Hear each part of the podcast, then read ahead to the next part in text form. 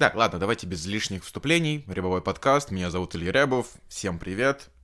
Просто захотелось высказаться, поделиться мыслями, которые возникли у меня после скандала с Galaxy Fold. Ну как скандал? Скандальчика. Возможно, возможно, все еще разгорится, разыграется, когда в мае устройства поступят в продажу, и их затестят не только техноблогеры, которые... Ну, я не могу сказать, что они лопухнулись. Лопухнулся все-таки Samsung в этой ситуации.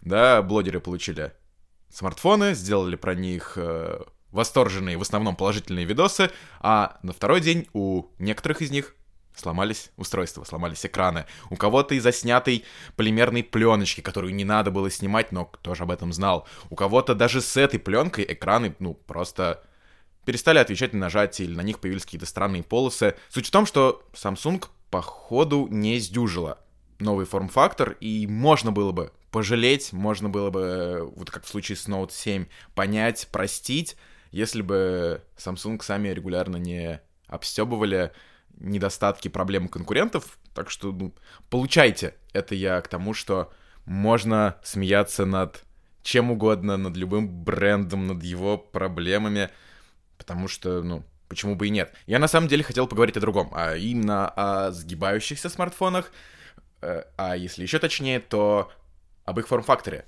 Да, сейчас на рынке более-менее есть два складных смартфона. Это уже упомянутый Galaxy Fold и Huawei Mate X, который еще не вышел, но его показали. Он тоже складывается пополам, только не внутрь, как Samsung, а как бы наружу. Еще существует смартфон Huawei, который тоже складывается, вот эти углы экрана, они то есть сгибаются.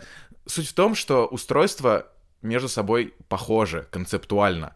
А, это все такой же длинный прямоугольный экран, просто который для удобства либо вовнутрь, либо наружу. Но разве гибкий дисплей, вот это все не было, не создавалось ради действительно нового форм-фактора? Ведь гибкий дисплей, его можно согнуть не только вдвое, его можно согнуть, возможно, втрое, я не знаю, но, судя по всему, если посмотреть на другое применение гибких экранов, а именно телевизоры, такие дисплеи можно сворачивать в рулон — и как-то на прошлой неделе, ложась спать, я стал эту мысль раскручивать. Ну, то есть она появилась и не ушла.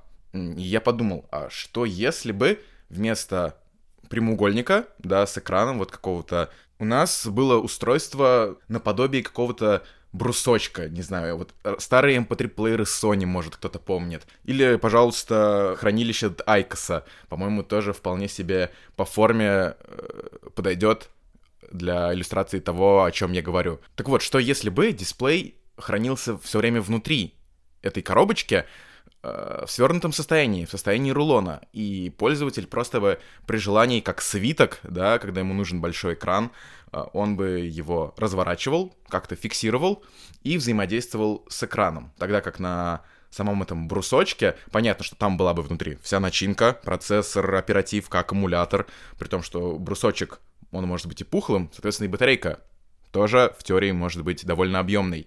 Ну и, естественно, на самом корпусе можно вывести маленький дисплейчик с нотификациями, пожалуйста, или какие-то кнопки управления простейшие, там, ту же фронтальную камеру. Это все теории и не мешки ворочать, сами понимаете, но пришла такая мысль, и захотелось действительно новых форм-факторов, потому что взять планшет и сложить его пополам, чтобы получилось как бы сложенный пополам телефон, ну, это не тянет, на мой взгляд, на по-настоящему новый форм-фактор. Вот такой вот свиток, другой форм-фактор, да, но при этом, конечно, нужно исходить, что не только новизна нужна, да, сделать какой-нибудь там кругло-треугольный дисплей, в который будет доставаться из левой пятки ноги. Это будет ново, но не так полезно. Тогда как мне кажется, что мысль, которая пришла в голову мне, со сворачиваемся в рулон дисплеем, который хранится внутри коробочки, в ней есть ряд преимуществ по сравнению с текущим форм-фактором просто вот э, дисплея, который всегда оголен, так сказать. Можно порассуждать, пофантазировать еще и построить вообще экосистему, да, что владельцы такого смартфона будут еще и умные наушники типа AirPods, и какой-то наручный гаджет, браслет, часы. Соответственно, они смогут давать ему дополнительную информацию, которой он будет лишен, поскольку экран свернут. Соответственно, и в носимой электронике появится больше смысла, потому что сейчас многие люди, конечно, да, э, они смотрят время, например, на телефоне, и с этой целью им как бы не очень нужны часы или там те же уведомления, они приходят и на часы, и на телефон. В моей новой парадигме, как звучит, э, все было бы по-другому тебе приходит уведомление, ты смотришь его там, где тебе удобнее, то есть на часах или на маленьком вот экранчике этого корпуса, если ты понимаешь, что да, вот с этим мне сейчас надо поработать, срочно ответить, там, срочно ответить на видеозвонок или что-то посмотреть на карте, ты развернул дисплей, зафиксировал и here we go. Кажется, кажется, так становятся билингвами.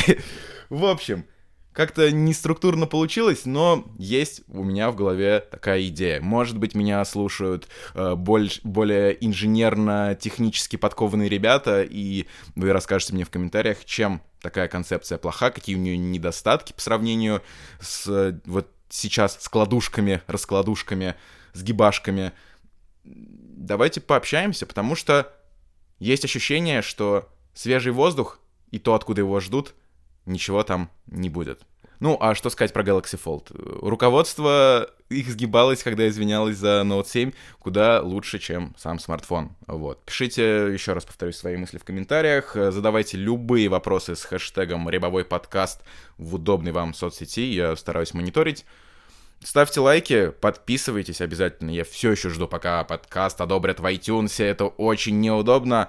Пока лишь есть RSS, YouTube и Telegram. Наверное, как самые популярные источники подкаста. Ну, Google подкасты еще, да. Это был Илья Рябов. Спасибо, что слушали. И до связи.